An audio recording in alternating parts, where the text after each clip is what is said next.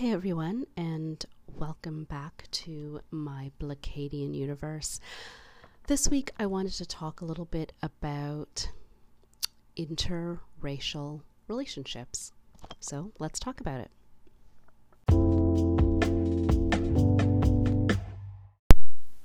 So I've mentioned before that I grew up in a predominantly white neighborhood, and um, that made for an interesting situation dating wise. Um, so, for those of you that are familiar with uh, a 90s television show, I believe was 90s, um, the Saved by the Bell and uh, it, uh, I did watch the show um, back in the day, and uh, it was interesting because there was a character, Lisa Turtle, that I kind of we made the joke. Those in the know. Um, my one of my good girlfriends that was black did we did not go to the same school um, but we she also you know, grew up in um, a, a, predominantly white neighborhood as well, and um, we there the character Lisa Turtle was one of the only black uh, characters that you routinely saw at Bayside High in their high school.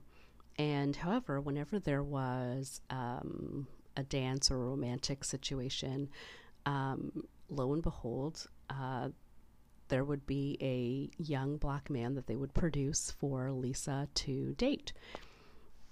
And so, um, you know, my girlfriend made this joke that we were expected to be the Lisa Turtles. Like, we were supposed to magically produce um, a black guy to date whenever there was, like, a, you know, high school dance coming up.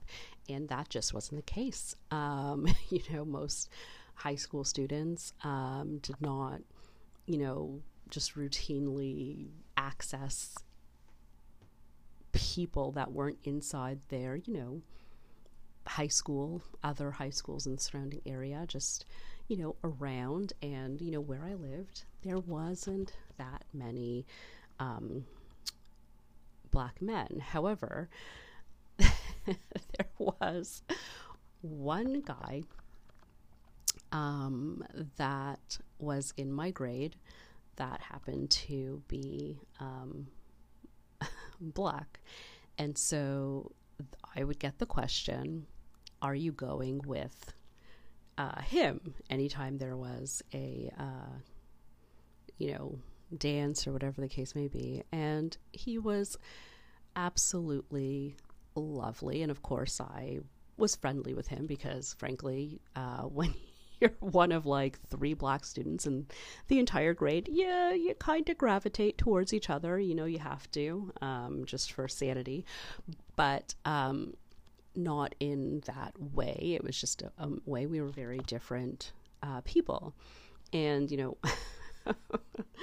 I always think of, you know, one of my uh, friends, Diana, uh, uh, who was, you know, knew me quite well, you know, um, this man was very quiet and you know sweet. And you know it doesn't seem like it uh, because i you know have this podcast and i, I do enjoy talking. Uh, but i do present you know shy and quiet. And um, so people obviously thought that we were a good match. And so, of course, my close friends who knew me and knew that I was like crazy, um, she would always just say that you would just like destroy him. And i was like what? You're so mean. But it was true. Like i you know he just um from what i knew of him uh i could not do that to him. But uh the the point is that um you know, everyone just assumed I we were friendly, uh, me and this young black man, but we weren't like even in the same circle of friends.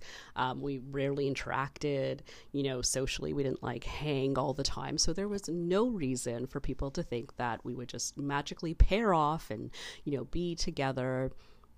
when it came to this date, except to make people feel comfortable. And so, what I quickly realized, um, and of course, in watching the TV show as well, Saved by the Bell, I quickly realized that to see um, an interracial couple on television or even among my friends, it would make p- people very uncomfortable. And that was, um, it was difficult to digest because these people were my friends. And you know in high school your friends are close. They're like your family. Um, it means a lot to have your friends in your life. But it was a little it was um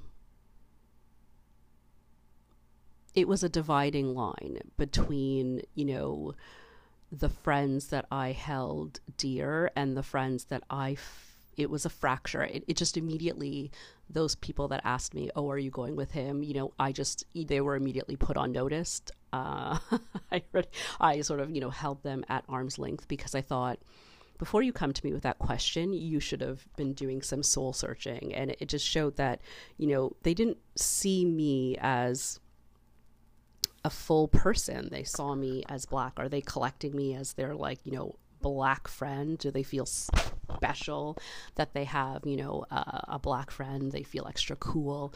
Uh, am I, like, not, you know, a, a, full human being? Like, do they not see my personality? Do they not see uh, someone else that I would be better suited to? Um, and it hurt. It was a very, you know, I, you know, it was nice when I had friends that I could laugh about it with because it took that sting out of it. But it was a serious question to me. And because these people are you know my supposed friends i didn't come at them and be like uh what do you mean? Um i would now but, you know, in high school, I wasn't um, as aggressive uh, all the time with, you know, me forcing people to confront their racial biases. Um, I wish I had, but, you know, I, I tend to be kind to, uh, generally. And also um, to people that, you know, maybe aren't realizing just how hurtful their intentions are. Um, so I um, it's one of the things that for racism is very um, true to Canada. I feel like this um, ideal of not having to, you know, we measure our level of racism uh, to our neighbors to the south, uh, to the United States. And so we're often left ignorant of how racist um, Canada truly is. Um, by just, you know, because it isn't so overt, then it means that we have no work to do. And I feel that um, perhaps uh, my peers wouldn't have been me asking me this question if they felt like they were doing it in a racial, racist context. I felt like they felt protected by being Canadian, by being my friend, by, you know, this, you know, veil of multicultural acceptance that they could just be like flat out like, you know, he's black, you're black. I assume you're, you know, together. Um, they didn't realize just how offensive that question was.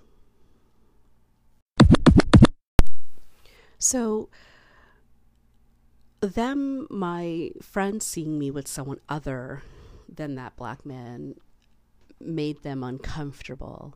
And um, it wouldn't look right to them if I was with somebody uh, that wasn't black. And it made them uncomfortable, maybe even a bit scared. And I know that they were too ashamed to admit it. And um, it's one of the things that I think a lot of people, when we say do the work um, and not placing that burden on the oppressed, is that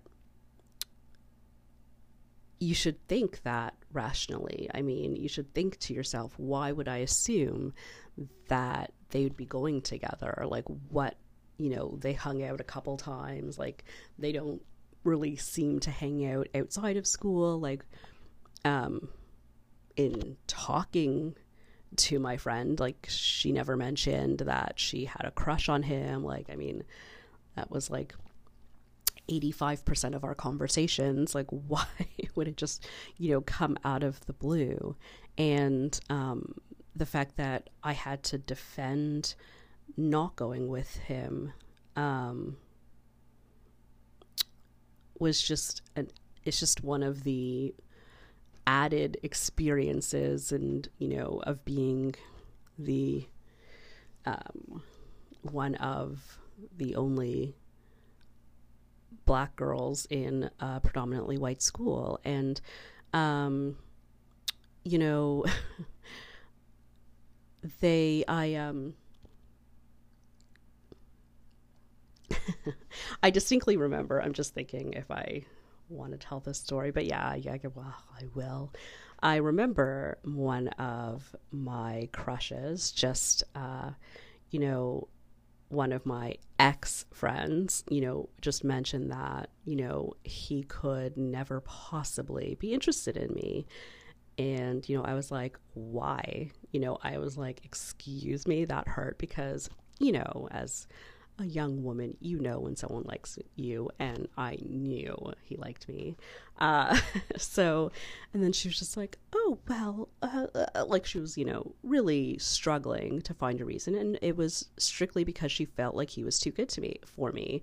He was a very popular guy. Also, he was like uh, a couple of years older than me, which in high school is uh, a no no. And uh, especially in our grades, um, I was like in grade nine or a freshman, I think is what uh, said in the States, and he was in grade 11. So, you know, that's a bit of a difference. And, um, but anyways, we were in like an extracurricular activity together, and you know, we spent time after school together. It was a whole thing. And anyways, um, I was like, "Excuse me, um, what the hell?" And uh, I I have to say I did a bit of gloating when it was confirmed to be true, um, but um, it was a matter of a, something that I've talked about a lot, and it's just that you know, black women are often seen as being undeserving of love. Um, you know, being the stereotype of being, you know, angry or tough or, you know, self sufficient all the time, like not needing a soft place to be or to land. Those are all things that makes us not a stereotypical woman and it also makes us less human and um, you know this whole lie of racism and particularly around making black people seem less than human so that we can do you know white people can do inhumane things to them like slavery and separating families and just you know awful awful things. Um, you know you have to tell a lie about how they're less than you to make it okay. And you know people still feel those lies. You know, they know on the surface that it's true, but obviously there was some part of my peers that felt that that was applied to me. The people that I spent time with socially, that, you know, I invited into my home, into my world, into my life, they still saw me as less than them. Uh, some of them did. And that was a real biting sting of racism in the sense that these were people, good people that I, you know, cared very deeply for. And, you know, I knew that I had to kick them out of my life because, you know, I wasn't taking that kind of crap. you know, even at 14, I was like, you're done. And it was it was hard. It's something I didn't want to do and it was hard. And um you know, it's it sits with me. It still sits with me that it makes me um it makes me sad that this lie has carried on for so many years and it's embedded in the psyche of you know people that don't even know where they're getting it from that this feeling has crept in and poisoned their mind and i feel like if they knew they were receiving these messages they would reject them but you know it's that piece that we have to do that work that you know people have to challenge these ideals and i can't I can't do it for them. You know, I, I don't want to have to do that work. I just wanted to be, you know, crushing on a guy in high school and just, you know, have my friends rally around me and support me. And, you know, they did. They did. It was, uh, um, my my true friends did, and that was wonderful, despite you know what they he looked like, and um, I uh, I know that even now, even all these years later, that um, it's still something that makes people very uncomfortable seeing um, a black women with white men and you know black men with white women and uh, it's something that has a long history. And um, uh, I can understand you know that discomfort but it's something that definitely needs to be challenged because love is love. People are people, and you know, um, it, it's a it's something that we can't let our um, our past dictate, you know, our our heart. And uh, so I guess I just wanted to end with saying that um, we should be challenging ourselves. If you see a couple of different races um, together and it doesn't look right to you, I encourage you to wonder why that is. You know, try and, you know, focus on seeing, you know, how they uh, laugh together, how they sit together, you know, um, if they're vibing basically um, you know try and look past their you know outward differences because i think you'll you know see that there's a reason uh you know why they're together. Um and you know that goes for you know gender skin color just you know see past you know what you've been taught is right what you think is right. And um, I think you'll, what will be revealed is a thing of beauty. So I think, you know, we should definitely, uh, you know, focus on that. Thanks so much for listening. I'll talk to you guys next time.